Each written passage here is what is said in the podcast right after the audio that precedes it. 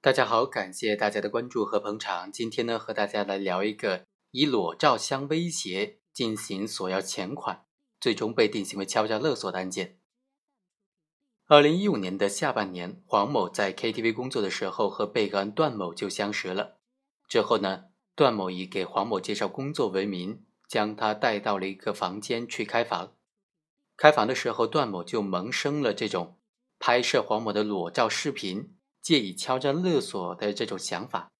于是以防止派出所查房为由，要求黄某假扮是他的女朋友，要求说，呃，让他脱掉衣服之后躺在他的身上。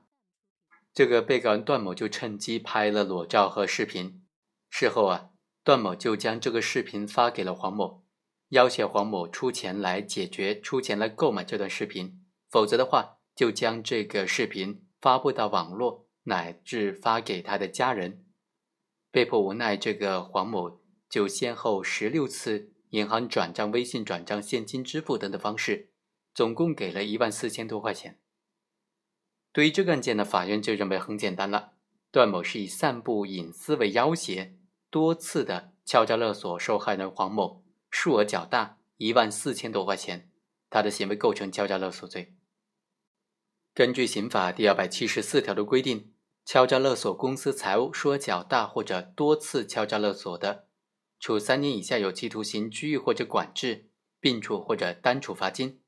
数额巨大或者有其他严重情节的，就处三年以上十年以下有期徒刑，并处罚金；数额特别巨大或者有其他特别严重情节的，就处十年以上有期徒刑，并处罚金。于是啊，法院就判决本案当中的被告人犯敲诈勒索罪。判处有期徒刑一年四个月，并处罚金人民币两千块钱。以上就是本期的全部内容，我们下期再会。